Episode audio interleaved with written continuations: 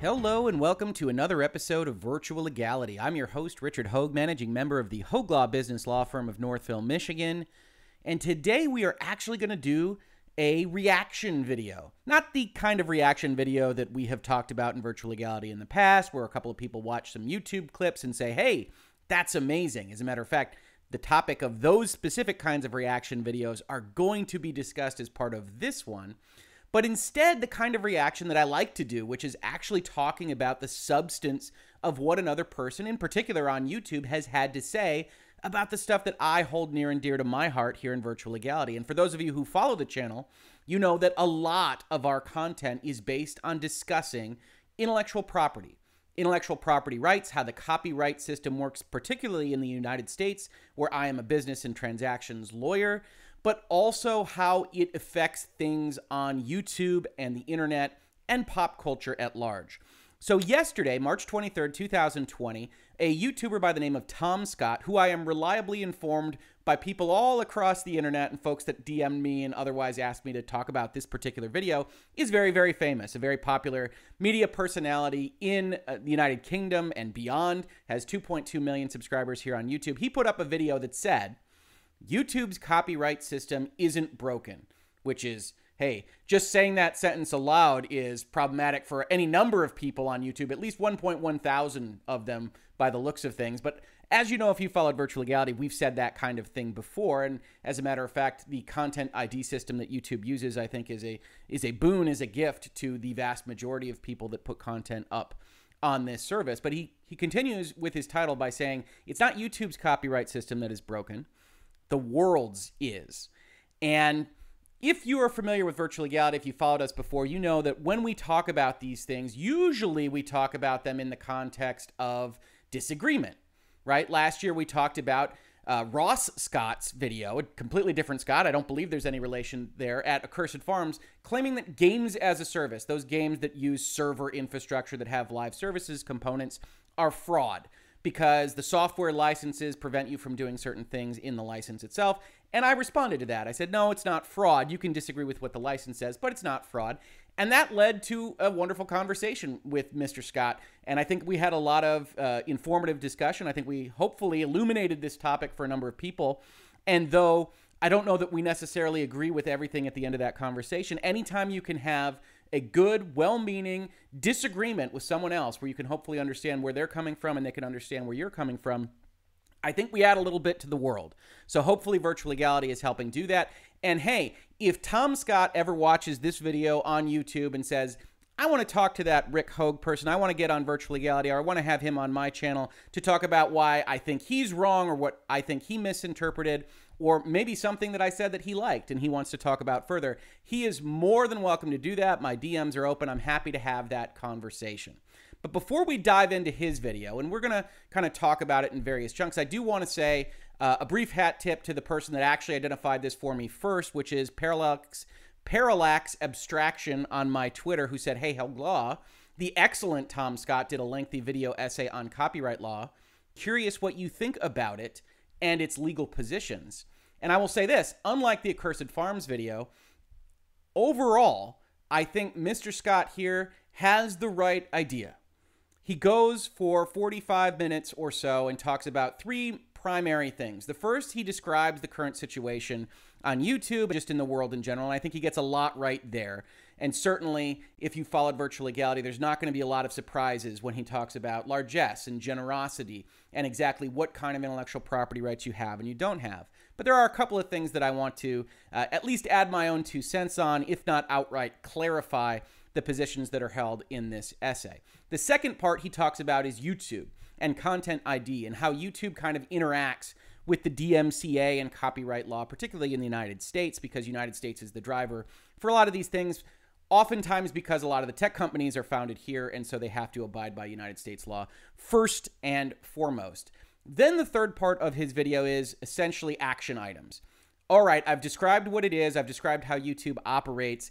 What can we do to change it? What can we do to fix it? And it's there where I think I probably have the most kind of uh, considerations to be added to the discussion that Mr. Scott raises here primarily because I think when we are talking about significant reform and reform that has been wanting in the intellectual property sphere and the copyright sphere for a very, very long time, you have to be very careful about how you position things. You have to be very specific about what it is that you're asking for, why people should go for it, why others who maybe wouldn't go for it, how they're going to be treated, how they're going to be handled. And I think while Mr. Scott has the right idea on a lot of this stuff, in virtual legality, we have talked very, very often about the fact that copyright law, intellectual property law in general, needs to be relooked. In the world of the digital, in the world of the internet, it needs to be re examined by legislation all over the world, but in particular in the United States. And so at the end of the day, I'm going to make a lot of comments here. I'm going to comment on a lot of things. Some of them might appear to be nitpicky to you, especially if you're not familiar with how we operate here in virtual legality. But as the overall kind of understanding of this video, if you take one thing away, you click off of this video right now, I would say this. I'm a lawyer. I work with intellectual property. I work with licenses regularly. And the overall thrust of this video is a correct one, is an apt one, and it is well worth your time to watch. It is well done, it is thorough. We will, of course, link it in the description to this video so that you can check it out yourself. And as part of that statement, I will also say this I've pulled out maybe a dozen different quotes that Mr. Scott made in his video that I want to talk about more fulsomely.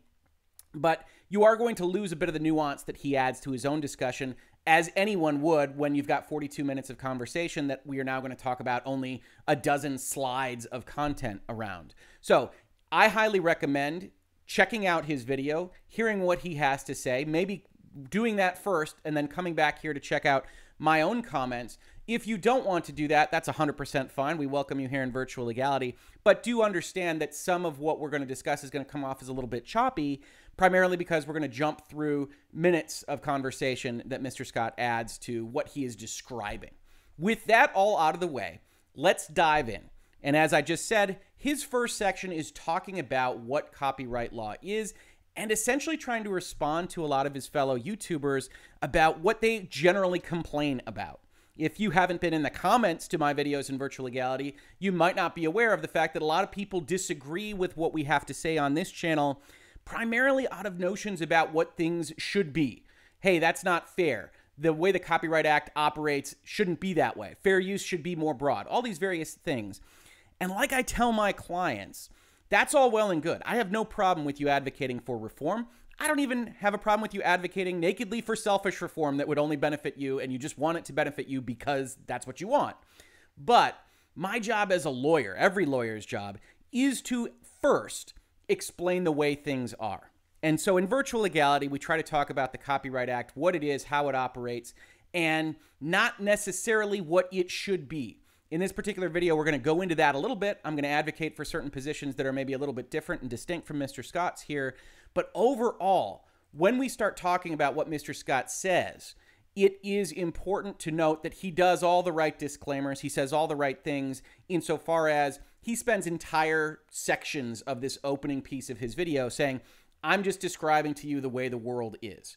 And because of those disclaimers, I do want to kind of identify a few of those areas where I think maybe he elides the realities a little bit, uh, if only because I think the better clarity that we can have on what the copyright law is, how it operates, who benefits from it, who doesn't, the better clarity we can have on those kinds of topics, the more reasonable any kind of ask that you would have, any kind of action item that you would have at the end of your thesis winds up being. So let's take a look at this first slide just to get a little bit of color for what I'm talking about here. Here's a quote that he had. He said, that was the world that copyright law was designed for. And he said that in response to basically articulating a specific complaint that was made against a YouTuber that that YouTuber went and got a whole outrage mob going against and then it was realized that that YouTuber didn't actually have all of the intellectual property rights that they needed to have for a piece of music they were using in their video and so the owner of that piece of music came down hard on them. And as far as copyright law is concerned, that owner of that piece of music was right. And he says, but the way this was supposed to work is that the YouTuber would have had a bunch of lawyers and the music people would have had a bunch of lawyers and the third party whom the YouTuber contracted with where he thought he got all the rights he needed to put up his video, they would have had a bunch of lawyers, everybody would have gotten into a room and the lawyers would have figured things out primarily in my experience by yelling at each other. But the lawyers would have figured everything out.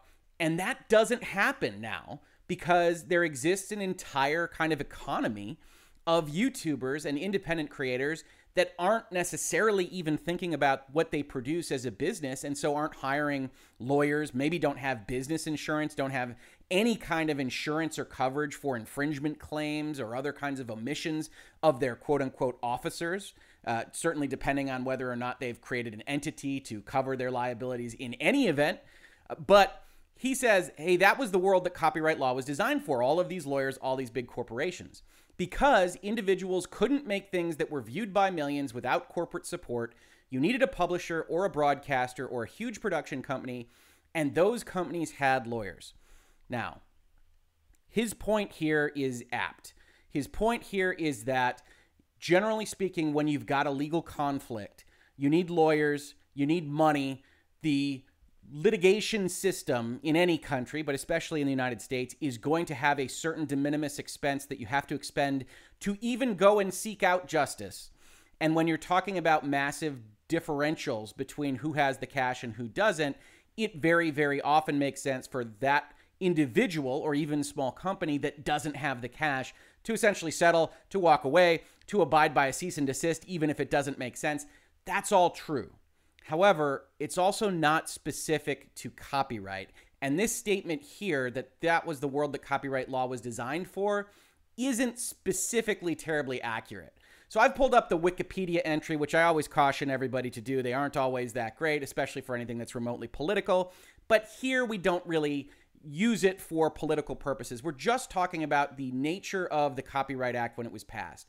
So we've got here a great quote. It says in 1783, which was actually seven years before the first Copyright Act in the United States, because the Articles of Confederation, our first constitution here, didn't actually give the federal government much powers, they essentially had these aspirational statements for what the state could do. And they said that nothing is more properly a man's own than the fruit of his study and that the protection and security of literary property would greatly tend to encourage genius and to promote useful discoveries.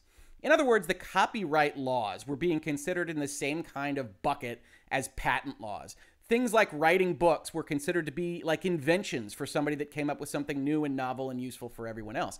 Keep that in mind, put a pin on that, because he's going to talk about potentially changing the length of copyright law at the end of his video, and we're going to discuss it at the end of this one, and equate it a little bit to patents, which have a much, much shorter shelf life because I think that manufacturing in the world recognizes that there are ways to tweak it that are to the benefit of everyone else when that same argument hasn't necessarily been listened to very much when we talk about creative works and that's what he's going to advocate for at the end of his video. Now, 1783 is before the 1790 Act actually passed, but it's worth noting here that the historian David Ramsay petitioned Congress seeking to restrict the publication of his History of the American Revolution in 1789, which would lead to the Copyright Act of 1790. So, what you've got here is not corporations. As a matter of fact, corporations really wouldn't come into existence until the same time frame the 1790s, First Industrial Corporation, 1813. You don't have those kinds of combined forces, these giant piles of money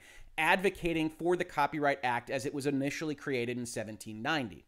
But it's also worth noting that what Mr. Scott is really most concerned with is how the Copyright Act looks now, here in the world of 2020, rather than in 1790, where you had essentially 28 year term for your copyright, which went up and then up and then up, and now exists as it does right now, also in the world of the DMCA and takedowns and everything else. But it's worth noting, just in terms of presenting the strongest argument you possibly can, that the world of copyright law was not built, at least not in the United States, and I don't think in the UK either, to advantage specifically corporations. You can absolutely argue that by the time the 1976 amendments roll around and Disney gets its pound of flesh and gets to control Mickey Mouse forever and ever and ever, amen, that it has been kind of ceded to those authorities. But the world that copyright law was designed for was the world of the inventor novelist, the world of the historian that wants to protect their publication. And so we don't need this ground to make the arguments that he's going to make in his video. And so I would just put it aside. But that's a minor complaint about what the overall thrust of this video is, which is entirely apt. And more importantly, his statement about being able to use the litigation system to avail yourself of the courts and how expensive that is and how individuals are never going to be able to leverage that court system, that justice system, as well as the more well resourced is exactly correct. We've talked about that a lot in virtual legality. I generally refer to it in poker terms as the side with the biggest chip stack can bludgeon you to death just with costs, just with discovery, just with the cost of legal counsel, maybe with the cost of filing if the other side of the table is small enough. But that's not limited to copyright. That is a problem all over with the entirety of the justice system. And it's one of the reasons that I tend to advocate for really exploring changes to the entirety of justice systems, to look for more remote justice systems, to open up the legal system in various Western countries, certainly, because those are the ones that I'm familiar with, but all around the world to get that access to justice concept into the hands of more people. But as you can imagine, that is met with wide resistance by a number of my colleagues in the legal field with that out of the way, let's talk about just briefly, if you're in virtual legality for the first time, what the Copyright Act does, how fair use works, because that's very important to a number of things that he says, and one of the most important reasons to not necessarily jump on the reform bandwagon for copyright. It's very simple, regardless of what the terms are and everything else. Copyright exists to give exclusive rights to the creator of a work. That creator gets the exclusive right to reproduce, to prepare derivative works. And that's something that I've talked about a lot in the past, right?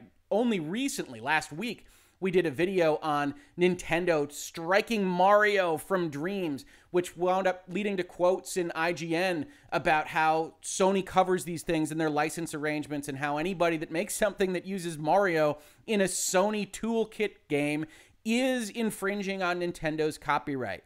But that doesn't mean necessarily that Nintendo will take it down. It also doesn't mean that if you make a Sonic the Hedgehog, that Sega will take it down because all of this lives in what I tend to call largesse. That these infringements are allowed by the content holders, by the intellectual property controllers, because they view them as somehow good either because they directly view them as marketing and useful to their company's efforts, or because they understand that the negative publicity that would come from a strike like this one and the IGN article that talks about Nintendo striking Dreams creations could be worse than just letting it go, letting it slide on, on Dreams and things along those lines. So, derivative works are very, very important to the discussion that we have because that's what we reflect on most often here in the world of the 21st century.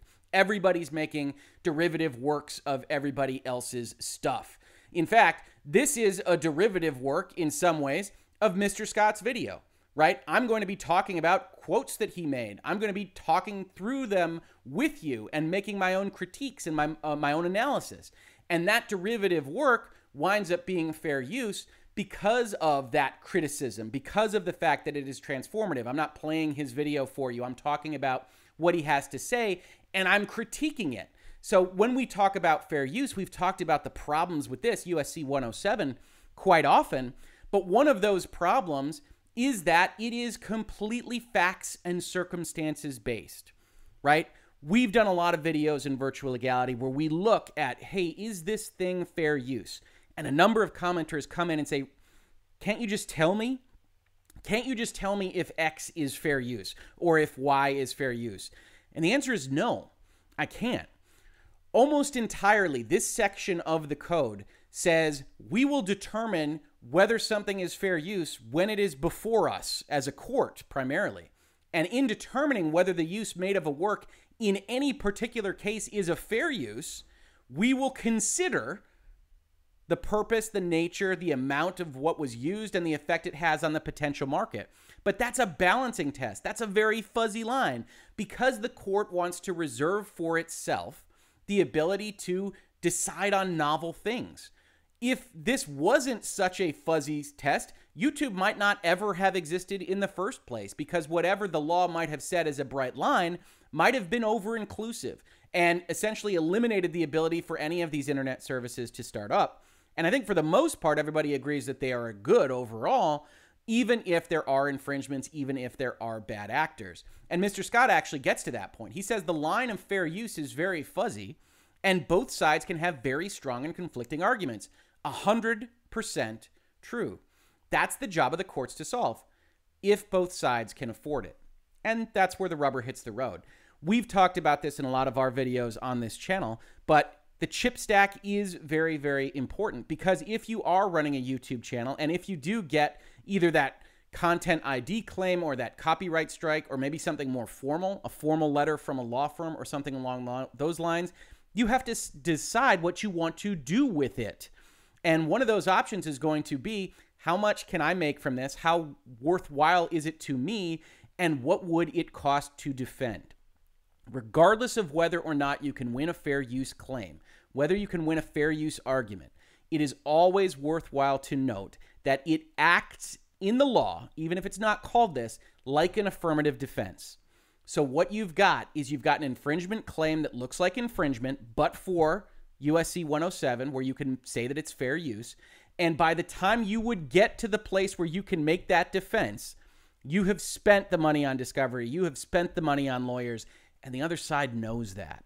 And so there is the opportunity for abuse in the current copyright system, and in particular, under the Digital Millennium Copyright Act, which allows for these takedown notices, which are supposed to certify that they have considered fair use and they have found it wanting. But that is the major, major problem with the DMCA as it stands today is that you don't have those penalties for what are undoubtedly bad actors using takedown notices and, in particular, using YouTube against people that don't deserve it. We're going to talk about that a little bit more as we proceed. Continuing with his arguments, he talks about the various ways in which the internet uses this intellectual property. And he gets to a statement that I just wanted to comment on briefly. Again, this is one of those smaller items, but he says photography is an art and an expensive one. He's, he's backing up the usefulness of copyright here. And yeah, until we live in magical post scarcity Star Trek space communism, you shouldn't just be able to rip off a photographer's copyrighted work and use it. Except that's what the internet does a lot. The only thing I wanted to kind of take a step back on in this is the notion that even if we lived in Star Trek world, there wouldn't be some version of copyright. Because copyright is still useful for a number of things that aren't specifically just related to monetary compensation right? We see even even the star trek world and i can't imagine this ever being a difference in the in the land of humanity that people want to advance in their careers that somebody that makes a research paper wants to be able to use that research paper to explain why they should be made a science-based captain or whatever it might be maybe an admiral of particularly sciency things or what have you. And so there's always going to be a place, even if it's not directly related to wealth distribution or compensation, that you're going to have some version of copyright. Because if you didn't, then Dr. Lazarus could put together a paper that explains all this good stuff, and a different doctor could put their name on it and then take credit for it and put it out there in the world. And somehow Dr. Lazarus doesn't get that job that he really wants. He doesn't get to explore the alpha quadrant or where have you. And you might say, Rick, that's plagiarism. I would say, yep, it is plagiarism, but it's not a crime in and of itself. Plagiarism isn't specifically a crime until you start getting into copyright infringement. And if you take copyright infringement away, you've got problems. And this kind of concept is covered in what we generally refer to as moral rights, which are different from the specific reproduction, derivative works, and performance rights that we just talked about in USC 106. Moral rights, as the Copyright Office delightfully tells us, comes from the French phrase droit moral, which I will be told again in the comments to this video that I pronounced horribly, horribly wrong. And I'm okay with it. I want to improve on that, but I never remember how to pronounce it, so I apologize in advance. And generally refers to certain non economic rights that are considered personal to an author. Chief among these rights are the right of an author to be credited as the author of their work and the right to prevent prejudicial distortions of the work, the right of integrity, right? So you want to say, okay, I've made this thing, and you can't suddenly now make this thing that I made a day ago into some form of Nazi propaganda. And that the law views, and I think general people view, as a good thing for the author to be able to do because if you don't change the name and then you suddenly put it in this specific light, that can have negative ramifications that are completely non economic on the way that you live your life. And so copyright's never to go entirely away, because while we're talking about the exclusion, the actual right to copy, to reproduce, to make derivative works, there are other rights that tie to this. And I think, again, this is one of those pieces of argumentation that we don't need to make the overall argument that the Copyright Act and the intellectual property substructure in general is requiring of reform. But not the biggest deal in the world, it's just something that I wanted to highlight as it popped out to me while I was watching his video. Continuing. Anyway, the photographer who took that original distracted boyfriend picture, the one I'm sure everybody is familiar with, was asked how he felt about his work being used everywhere without permission. And he said, well, they're just a gr- group of people doing it in good faith. We are not going to take any action except for the extreme cases in which this good faith doesn't exist. That is an act of genera- generosity on his part. And I want to dovetail that with something that's a little later in the video, but is what I want to talk about because it's exactly the same kind of concept. In the same way, uploading video game footage to YouTube is widely understood to be okay, but that's questionable. We've seen companies decide in the past that actually they don't want videos of their games online. It is very easy to make the argument that online streaming of games affects sales.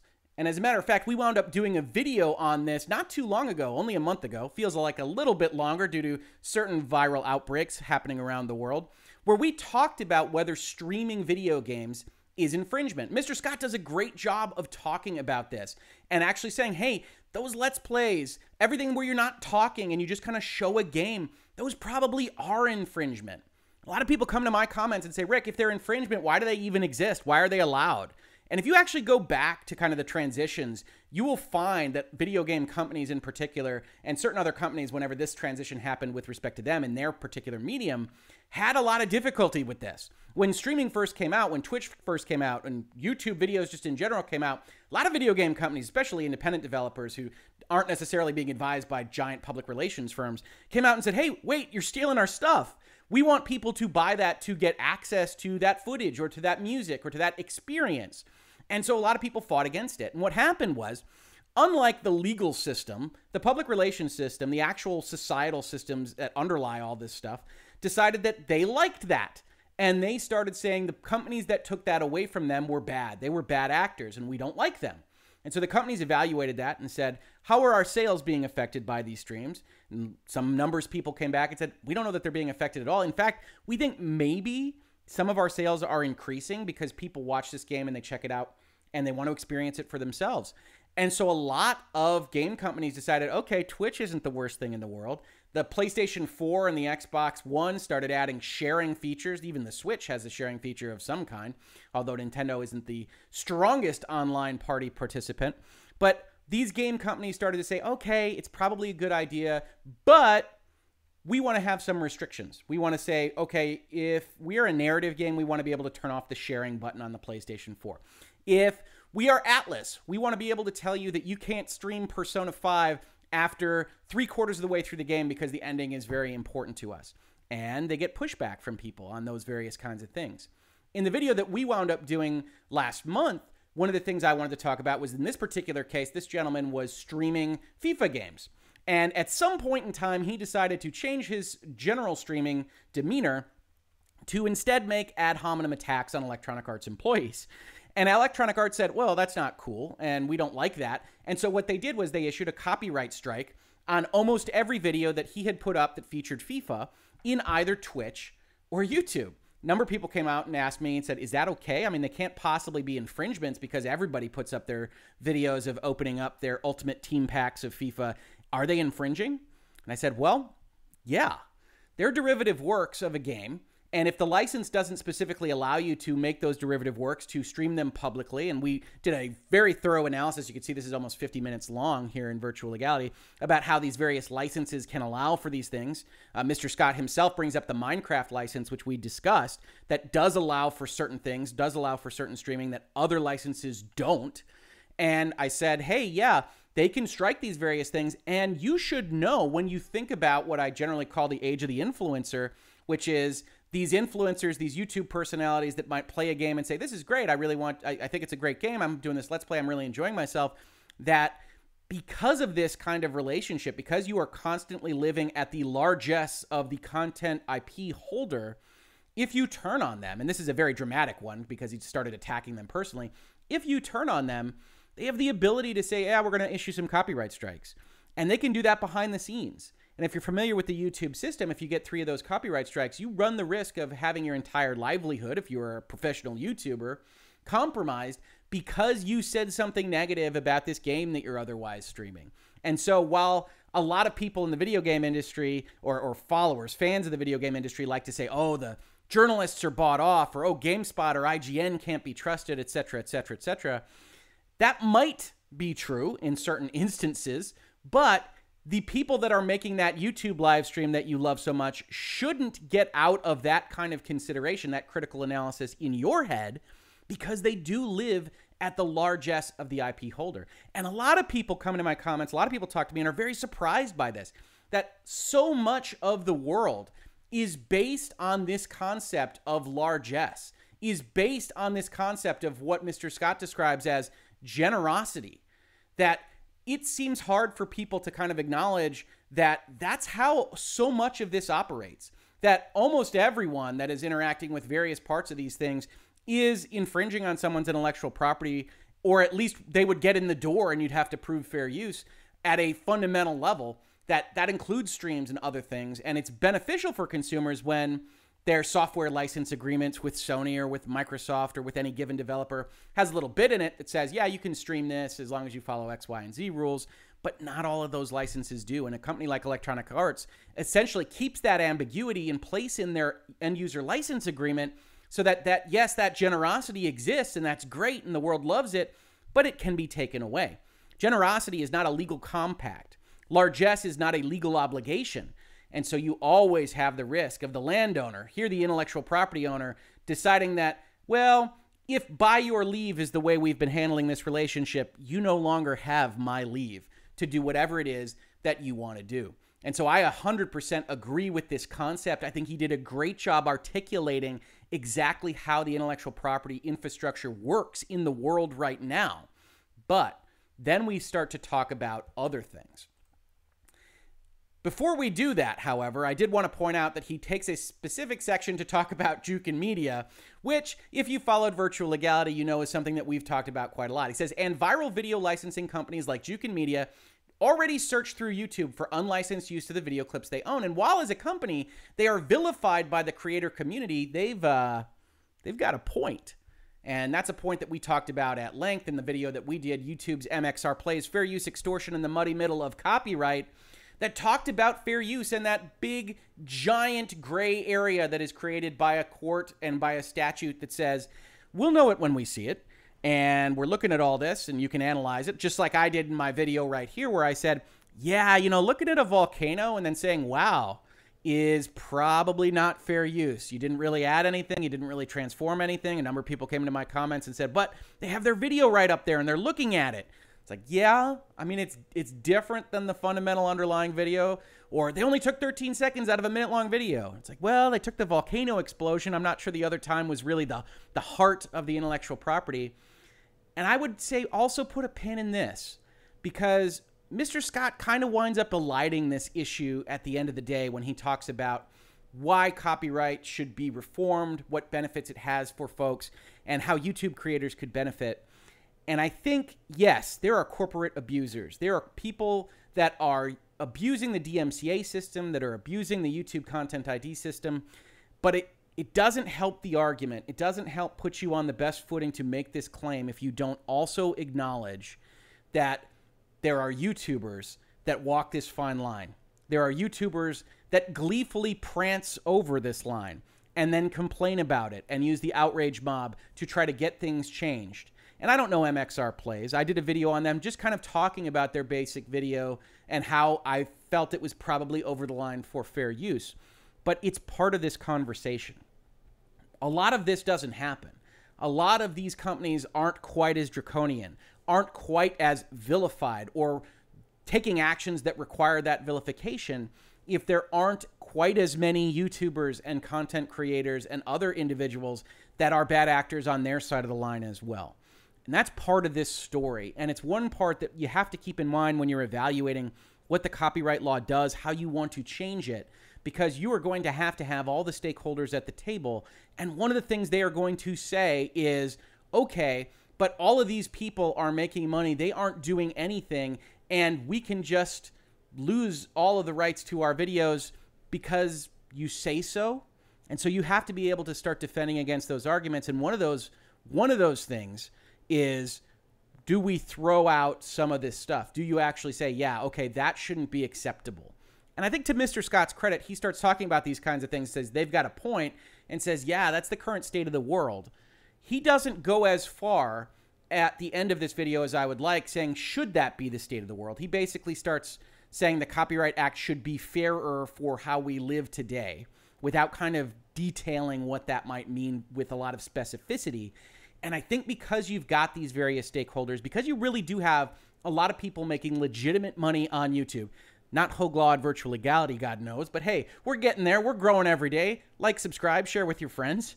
But there are so many people making so much money that it is worthwhile for these content creators or these content holders to go and look at these creators and say, maybe you shouldn't be doing that.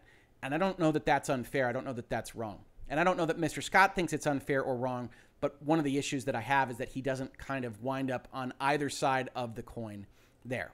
Next, he talks about this is section two, this is a smaller section, exactly what YouTube does. And this is one of those areas where I agree with him entirely. And I think it's one of those areas where people wind up coming into my comments and yelling at me. He says, which brings us to how YouTube worked around this. Back in 2006, YouTube made an arrangement with the big music companies so the big industry players wouldn't sue this new platform out of existence. The DMCA is a very, very important piece of the copyright infrastructure in the United States. And what it does, and we've covered this a lot in virtual legality. I think you can look up DMCA on my channel and see any number of videos. I was running out of tabs, so I didn't bring any of them up in this particular reaction video. But we cover the DMCA a lot. And what it does is it says, hey, I, as YouTube, I'm not responsible for something that's infringing that's on my site. But if you tell me that it's infringing and you certify, you have to make some legal certifications, including after the famous Universal versus Lenz case, that you considered fair use and have found it to not apply here. Once you certify that that infringement exists, I can take it down at that point and not be liable for contributing to the infringement from whatever time period it survived on my service. And so the DMCA says you can do that. Then it has a counter notice period. And then the counter notice doesn't have to be uh, used by YouTube at all, and we can talk about that in a different video. Or the YouTube doesn't have to listen to it at all if the original owner winds up suing in federal court for the infringement. Now, that is a good statute overall. That's a good concept that was well thought out for how to kind of try to balance these various interests and allow the internet to live and to survive and to have user generated content on it very similar to how the Communications Decency Act, Section 230, works, which we talked about yesterday in respect of the Earn It Act and the Lindsey Graham bill, which I highly recommend checking out as well. But it doesn't balance everything perfectly. And as a matter of fact, having you have to go through federal court is very, very, very, very, very expensive and very problematic for these small individual creators. And so what YouTube said was, all right, we're going to broker a peace treaty of a kind. We are going to make this content ID system. We're going to allow you to put up these various things that our robots are going to be able to sift through and determine whether there is an infringement. And if there is, we're not going to have you have a lawsuit. We're not going to have you claim infringement at a federal court. What we are going to have both sides essentially agree to is the money from this video will go to you instead of the person that created the video.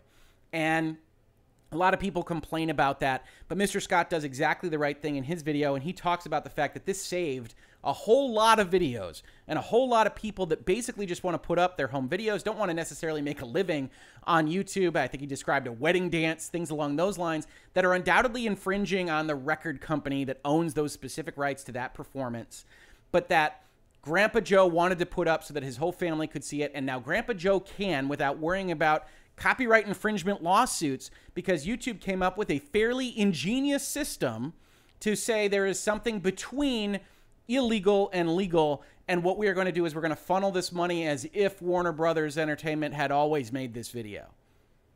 And that's a good thing.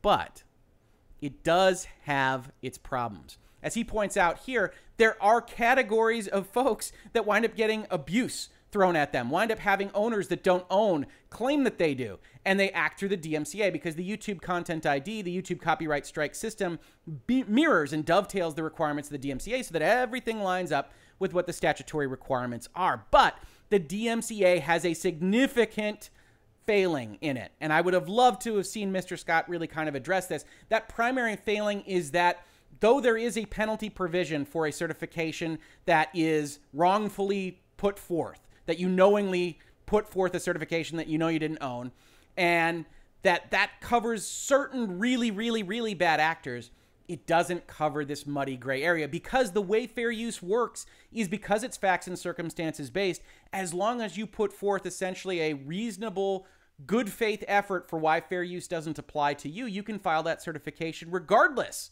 and not get in trouble. You don't have those penalty provisions in the DMCA. And that's what needs to change. Because as we see here, as Mr. Scott, as Mr. Scott quotes, or the people who do in depth music theory analysis of songs, very likely fair use, still get manual content ID claims. But I don't think content ID is broken. It's a reasonable stopgap. It works almost all the time. And we, in fact, did a video about this earlier this month called Wait, Who Just Got Threatened with a Copyright Strike? that actually talked about the NYU law faculty holding a seminar in which they were essentially distinguishing between blurred lines and another song and analyzing those things for how they might be infringing each other and wound up getting copyright strikes put on their video and didn't get any transparency from YouTube about how to handle this. It's one of the things that we wound up talking about to a great extent. And they were able to go around the back door. They knew some YouTube employees and get it all fixed. But one of the things that NYU Law went out and said is that's not fair for everybody. Not everybody can call up their buddy at, NY- at uh, YouTube and say, hey, can you fix this all? And that is a problem with Content ID, but it's a problem with Content ID that lives in the space that is a problem with the DMCA itself. So any discussion of copyright law reform has to, in my opinion, start with looking at what the penalties are for a DMCA takedown notice that don't meet some standard that is objective regarding whether fair use should apply. Maybe a third party standard, a reasonable person standard, as the law might say, that says it's not just whether or not you can create, whether you can concoct a memo, whether your legal counsel can concoct a memo, because believe me, I can, that says, yeah, this isn't fair use because of X, Y, and Z, and you put it in the file, and then you can file your certification, and now you have all the leverage because that person on YouTube doesn't have a law firm, doesn't have money, doesn't maybe have an entity, let alone insurance. That can't be the way this all operates. And that to me is the fundamental problem is that there aren't penalties for wrongful certifications of infringing use. And those penalties need to be higher. They need to be more draconian. They need to be more significant before we can start talking about all the other reforms that need to happen with respect to the Copyright Act. Which leads us right in to Mr. Scott's grand finale. So, how do we fix it?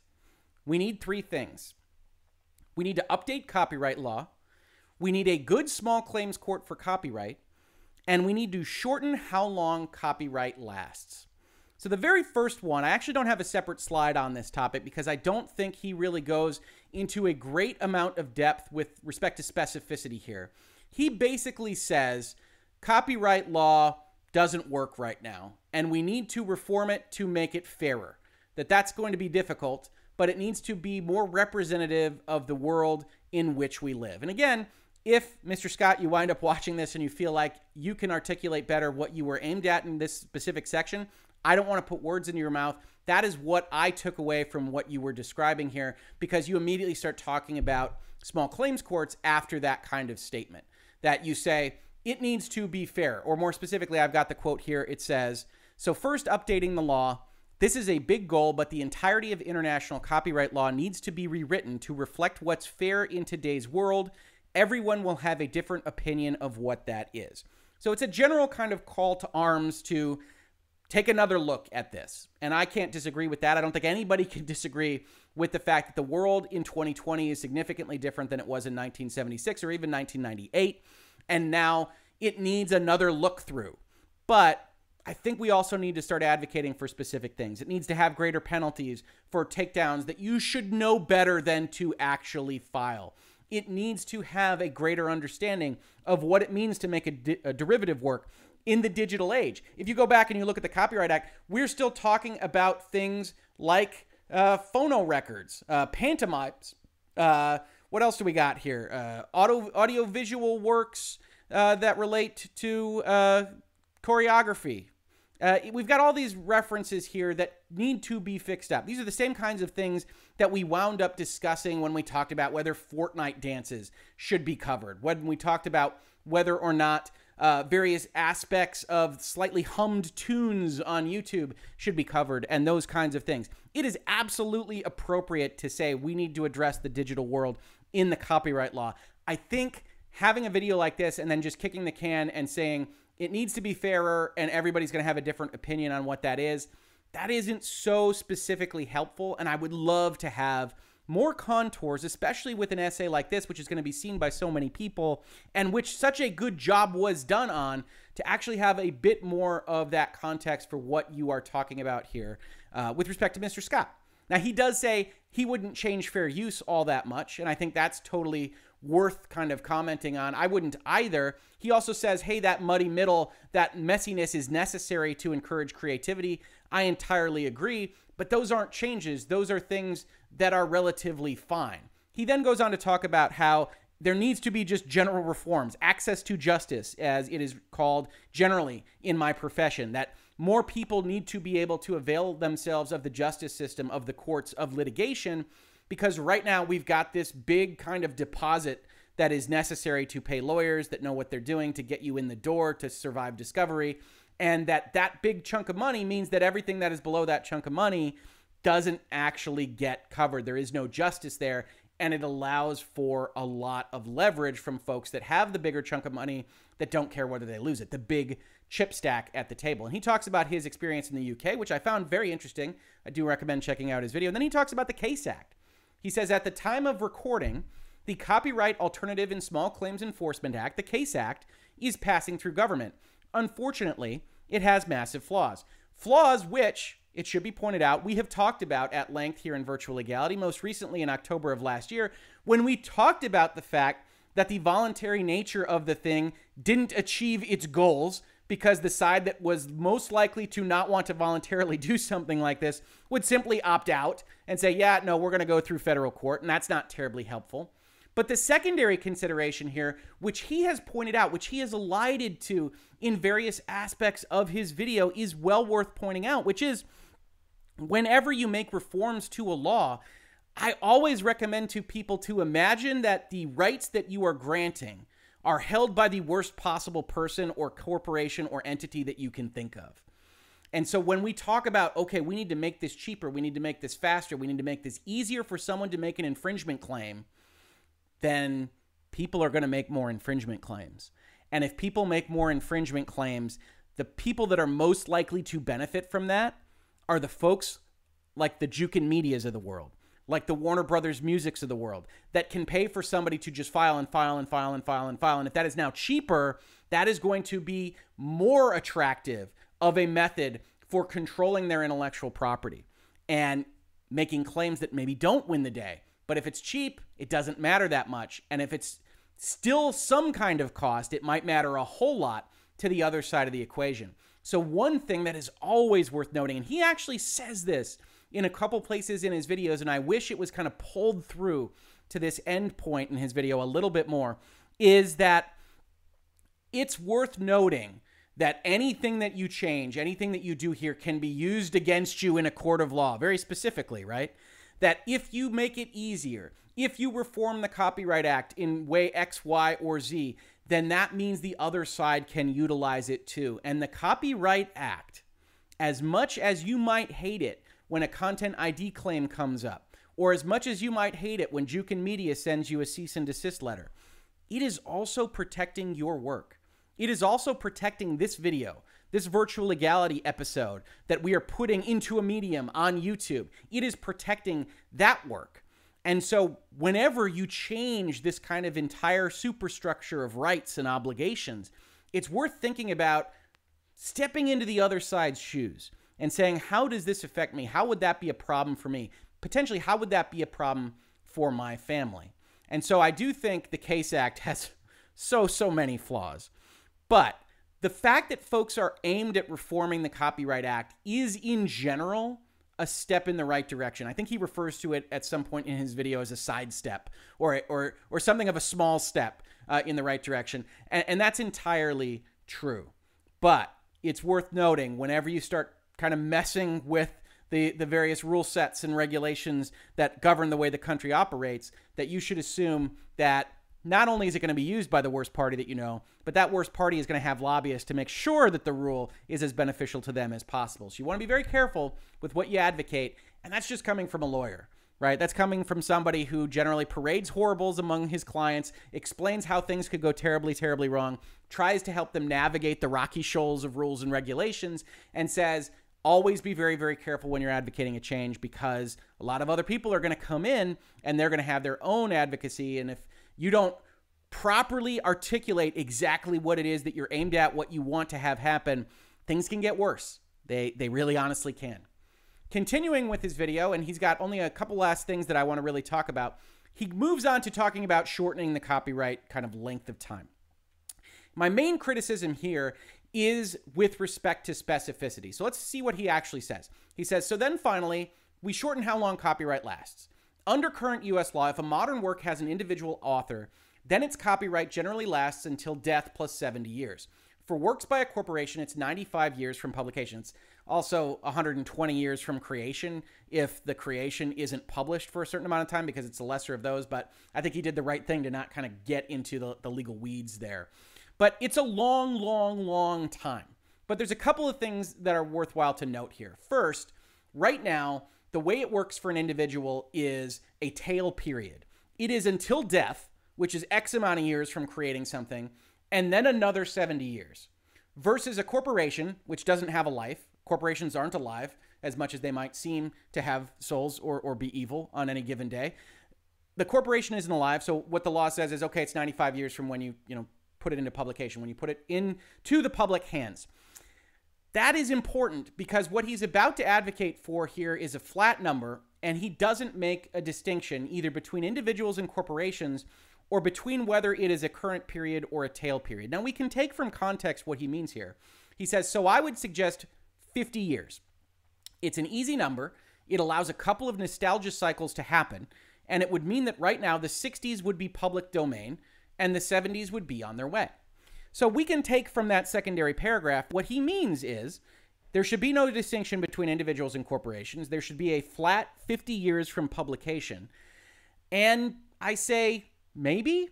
I mean, that could potentially make sense, but when we talk about changing laws, we have to think about what they are right now, what rights you have right now that you won't have in the future. So when we talk about 50 years, we're looking at something significantly closer to how things existed at the turn of the last century, right? Or if we want to go back, 28 plus a 14 year renewal is 42. It's pretty darn close to 1830.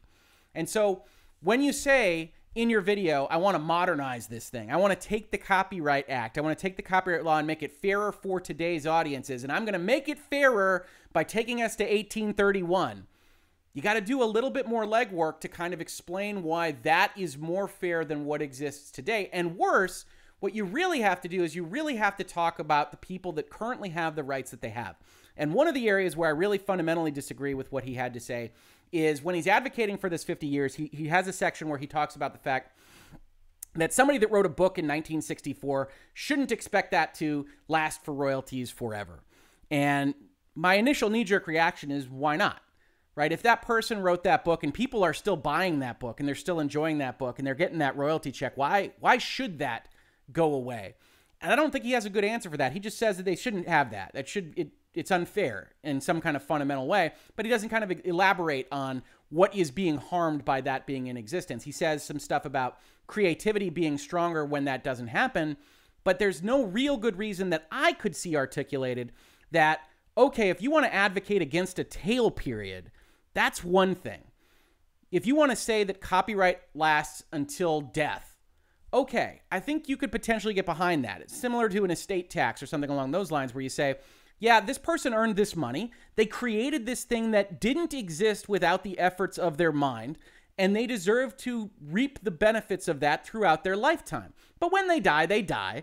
And yes, maybe the company, the family office, can license out the official version of what was released, and people can support that original author's family if they want to do so, but the copyright should go away. When you start talking about something that is gone away in your lifetime because they shouldn't be able to expect that money, I don't really follow you entirely. And then we get to this card that I've got here. He says a shorter copyright term would badly affect perhaps a few hundred people in the world. I would argue it will affect a lot more than that, in particular with respect to literary creations, musical creations, and things along those lines. The folks who created one hit song or one incredible book that is still bringing them money decades later and who are now relying on that money as their only source of income. It's not many people, but yes, the very, very, very few who fit into that category, it'll suck for them. So he's trying to address this complaint by saying it's it's too small of a number of people to worry about. But I don't think that's a very effective argument, right? For one, the law generally has a concept in it that is very, very often used when you are making significant statutory reforms. It's called grandfathering. And it basically means if you currently have rights or if you currently have obligations, those will survive this statutory change. It's grandfathered in. So, in other words, if a copyright was granted before the Tom Scott Copyright Act of 2020, then it will survive for life plus 50 years. And the, co- the, the corporate copyrights will survive just as if this Copyright Act had never, had never uh, gone into effect. But once it goes into effect, everything that is granted afterwards, whether it's registered or not, whether it's common law copyright or not, it will have these shorter time periods. That is very easy to do. I will tell you right now, it is almost certainly going to be the part of any kind of negotiation related to the reduction of intellectual property rights. Now, this is already a very, very difficult argument to make for any number of kind of structural reasons, the people and the entities that hold the copyrights and, and the intellectual property. But you don't want to go forward with this. You don't want to go forward with, eh, if we change it, some people will get, be, get hurt. But if they get hurt, they get hurt. That's not a winner in the public eye, really, but it's not a winner just in terms of kind of your ethical thinking. You want your argument here to be about fairness, about justice, about getting people access to intellectual property, to not be harmed by other parties. And if, as part of your argument, you have to sit there and say, yeah, okay, this injustice in particular is fine because I'm okay with it individually, that is a bad position to stake out in what is a very important discussion. And I don't think you need it. You can simply say, hey, we're going to grandfather in everybody that currently has copyrights, and we're going to fix this for the future because that's what's ultimately going to happen if anything happens at all. So you give that ground because that ground is going to be taken from you regardless of whether you want it or not. And then you don't get folks like Rick in Virtual Legality saying, uh, I don't like any piece of this argument. So a couple of couple of complaints here. I would say articulate whether you mean a tail period or you mean just 50 years from publication for an individual, as it sounds like you do. Articulate that you want individuals and corporations to be treated the same. And then also either double down or decide on whether or not you're going to grandfather existing rights for the existing corporate, uh, the existing copyright holders. And maybe you have some kind of interregnum period where the grandfathering is only through life, and then it cuts down to a 50 year, non tail 50 year period for what goes forward after your act is passed. But for all of these arguments, when you're going to advocate for this kind of level of seriousness, don't put stuff out here like this. In my opinion, I don't think it's very useful to your argument. I think it winds up harming it, and you didn't need it in order to make the argument that you wanted to make at the end of the day. So he wants it to be 50 years of some kind, probably for everybody. He wants there to be a small claims court, but he doesn't like the small claims court as it currently is offered, and he wants to reform Copyright Act to be fairer. Again, I think that this is a good video. I think it's an important video. I'm glad, so glad that so many more people are talking about these things. I just wish it could have been a bit clearer here at the end to actually advocate for specificness here because you've got everybody. You got us listening. You got us at the edge of your seats. And then I think to some extent it's a little bit of a trip up at the end. Again, I don't want to say that out of, uh, you know, trying to dissuade anybody from talking about these things. I think this was a good video. I'm glad it's out there. But I think it had slight problems at the end. And one of the biggest ones here is his last kind of going away statement, which is as follows YouTube creators, we make things because we can, because we have ideas and we want to show them to the world. not because we are thinking that our grandchildren might one day have a chance of getting a trickle of money from some future copyright license. And I think that's not terribly true, right? He talks about this a lot in the videos that he makes. I think a lot of YouTube creators make things just to create, just to get their creativity out there, just to have an experience where you put something out into the world and have people comment on it and have those conversations and maybe build a community and to have those kind of noble aspirations. But YouTube didn't get as big as it did, doesn't have as many people attracted to it as it does if there isn't the concept that, hey, maybe I can make a living on this, that there aren't those famous YouTubers, that there aren't those famous influencers that say, you can make a living on this. This is a dream job. This is something that you should be thinking about pursuing. And what's worse, Mr. Scott knows this. He spends half of his video talking about the ways in which YouTubers have stepped over the line. He starts with an anecdote about the YouTuber that didn't have the right intellectual property license for the music that he thought he should have had. He talks about Jukin Media, says they have a point. He talks about the fact that he doesn't like that kids came into YouTube after him and said, I should be able to react to all these videos and make a fortune off of them. He acknowledges all of those things in this video. And so to get to the end and say all of this copyright reform is justified because YouTubers are angelic angels that only want creativity out in the world and to share their feelings with everyone rings false. And you never want to finish off your video ringing false.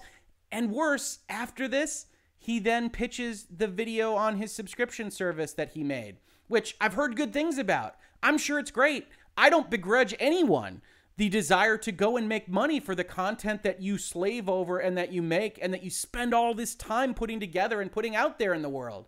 What did they say in 1783? Nothing is more properly a man's own eh, than the fruit of his study. Absolutely. Right? You deserve that kind of credit, but don't pretend that everybody else is just making things because we have ideas and want to show them to the world. That isn't the case, and it rings false even within your own video. So I would have made a couple of changes here at the end, but even saying all of that, I hope you found this kind of critique and reaction to this video illuminating and educational. If you liked any of this, check out the rest of Virtual Legality. We're talking about these kinds of things all the time. You see me talking about whether GameStop can declare themselves essential retail amid various uh, shutdown orders, things along those lines. Please do check it out. Please share it around with people. And most importantly, if you're a fan of Mr. Scott's or if you're Mr. Scott himself, understand that I think it is a great thing that this video exists. I think that it is an important thing that this video exists. I want to see more people talking about these issues. And I think Mr. Scott did a bang up job in bringing a lot of the concepts to the forefront. The concept of how money impacts your access to justice, the concept of intellectual property largesse, what he describes as generosity, and how basically the entire world functions on the generosity of intellectual property holders, that Copyright Act reform really is necessary, that we need better access to justice, that all of these year limits probably are too long. But with the lack of specificity at the end, it just kind of has the impact for me of Lucy taking the ball away right before Charlie Brown is about to kick it. Otherwise, if you personally caught this on YouTube, thank you so much for watching. I very much appreciate you checking in here with the channel. And if you listen to it in its podcast form, thank you so much for listening. I appreciate that as well. I will catch you on the very next episode of Virtual Legality. Virtual Legality is a YouTube video series with audio podcast versions presented as commentary and for education and entertainment purposes only. It does not constitute legal advice and does not create an attorney client relationship. If you have legal questions about the topics discussed, please consult your own legal counsel.